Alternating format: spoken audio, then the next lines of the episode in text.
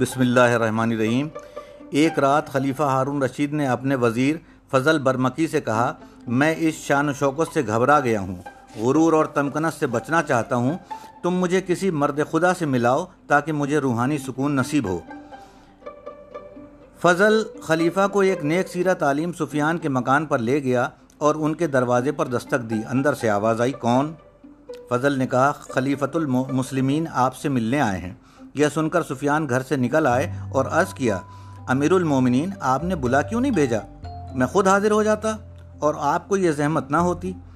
ہارون نے یہ سنا تو فضل سے چپکے سے کہا، یہ آدمی میرے کام کا نہیں۔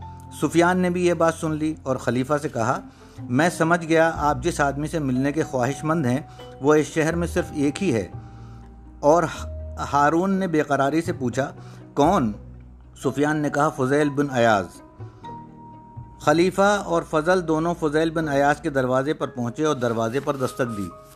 اندر سے آواز آئی، کون ہے؟ برمکی نے کہا، خلیفۃ المسلمین فضل بن فضیل بن ایاز نے سنا تو کہا، اللہ بچائے، خلیفہ کو مجھ سے کیا کام اور مجھے اس سے کیا غرض؟ مجھے تم لوگ تنہا چھوڑ دو، تو بہتر ہے برمکی نے کہا کہ، اے فضیل، خلیفہ کا حکم ماننا لازم ہے فضیل نے کہا کہ، مجھے تنگ نہ کرو برمکی نے کہا، کیا ہم اندر آ جائیں یا خلیفہ خود آپ کو دروازہ کھولنے کا حکم دیں؟ فضیل بن ایاز نے بڑی بیزاری سے کہا، بہتر ہے نہ آئیں جہاں تک خلیفہ کے حکم کا معاملہ ہے، میں مجبور ہوں۔ جو تمہارے جی میں آئے کر کر گزرو۔ آخر دونوں اندر داخل ہو گئے۔ ہارون رشید جیسے ہی اندر آیا، فضیل بن ایاز رحمۃ اللہ علیہ نے چراغ بجھا دیا۔ ہارون بیٹھنے لگا تو اس کا ہاتھ فضیل کے ہاتھ سے چھو گیا۔ انہوں نے فرمایا، کاش یہ نرم ہاتھ جہنم کی آگ سے بچ جائے۔ یہ کہہ کر وہ نماز کے لیے کھڑے ہو گئے۔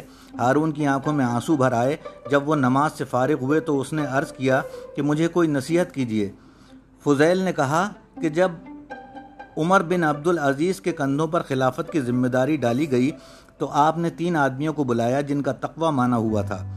اور ان سے کہا، ان فرائض کے انجام دینے میں میری مدد کریں اور مجھے نصیحت کرتے رہیں۔ میں ان تین میں سے ایک ان تین میں سے ایک نے عمر بن عبدالعزیز سے کہا، اپنے بڑوں کی باپ کی طرح عزت کرو، ہم اثروں کو بھائی جانو، بچوں سے اپنی اولاد جیسا اور عورتوں سے ماں بہنوں جیسا سلوک کرو۔ فضیل خاموش ہو گئے تو ہارون رشید نے کہا کہ کچھ اور بیان فرمائیے جس سے میری زندگی تبدیل ہو جائے۔ فضیل بن ایاز نے فرمایا، اسلامی ریاست ایک گھرانہ ہے، تم بوڑھوں کو تعظیم کرو اور کم عمروں پر شفقت۔ اگر تم نے ایسا نہ کیا تو مجھے ڈر ہے کہ تمہارا یہ خوبصورت چہرہ دوزخ کی آگ میں جھلس جائے گا۔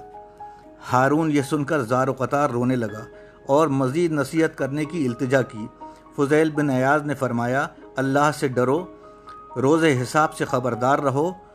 اس روز اللہ تم سے تمہاری ادنا ترین ریت کے بارے میں بھی باس پشت کرے گا۔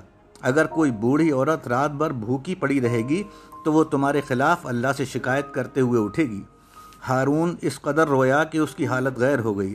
برمکی پریشان ہو گیا۔ اس نے فضیل سے کہا کہ بس کیجیے۔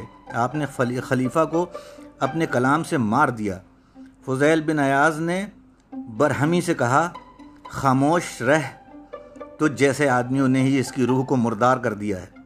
پھر ہارون رشید رشید نے فضیل بن ایاز سے دریافت کیا کیا آپ پر کوئی قرض ہے؟ فضیل نے کہا، اللہ کی اطاعت کا قرض ہے، اگر اسے ادا نہ کروں تو مجھ پر افسوس ہے۔ ہارون نے کہا، میری مراد کسی انسان کا قرض۔ فضیل نے کہا، اللہ کا شکر ہے، اس کی عنایت کافی ہے اور مجھے کوئی شکایت نہیں۔ ہارون نے فضیل کے سامنے ڈرتے ڈرتے ایک ہزار اشرفیوں کی تھیلی رکھی اور کہا کہ اسے براہ مہربانی قبول فرما لیجیے۔ یہ حلال کی کمائی ہے، مجھے اپنی ماں سے ورثے میں ملی ہے۔ فضیل بن ایاز بگڑ گئے اور کہا، افسوس، میری باتوں کا تم پر کوئی اثر نہ ہوا۔ تم نے فوراً ہی جارحانہ حرکت شروع کر دی۔ میں تم کو بارے گناہ سے چھٹکارا دلانا چاہتا ہوں اور تم مجھے سودے کی زنجیروں میں جکڑ کر اپنا غلام بنانا چاہتے ہو۔ میں نصیحت کرتا ہوں کہ روپیہ اس کے اصل مالک کو لوٹا دو اور تم اسے میرے سامنے رکھ رہے ہو۔ جس میں چھونا جسے میں چھونا بھی نہیں چاہتا، یہ کر فضیل نے دروازہ کھولا اور ملاقاتیوں کو باہر کا راستہ دکھایا اور دروازہ بند کر دیا۔ گلی سے نکلتے وقت ہارون نے فضل برمکی سے کہا، سفیان ایک اچھا انسان ہے، مگر فضیل بن ایاز مرد خدا ہیں۔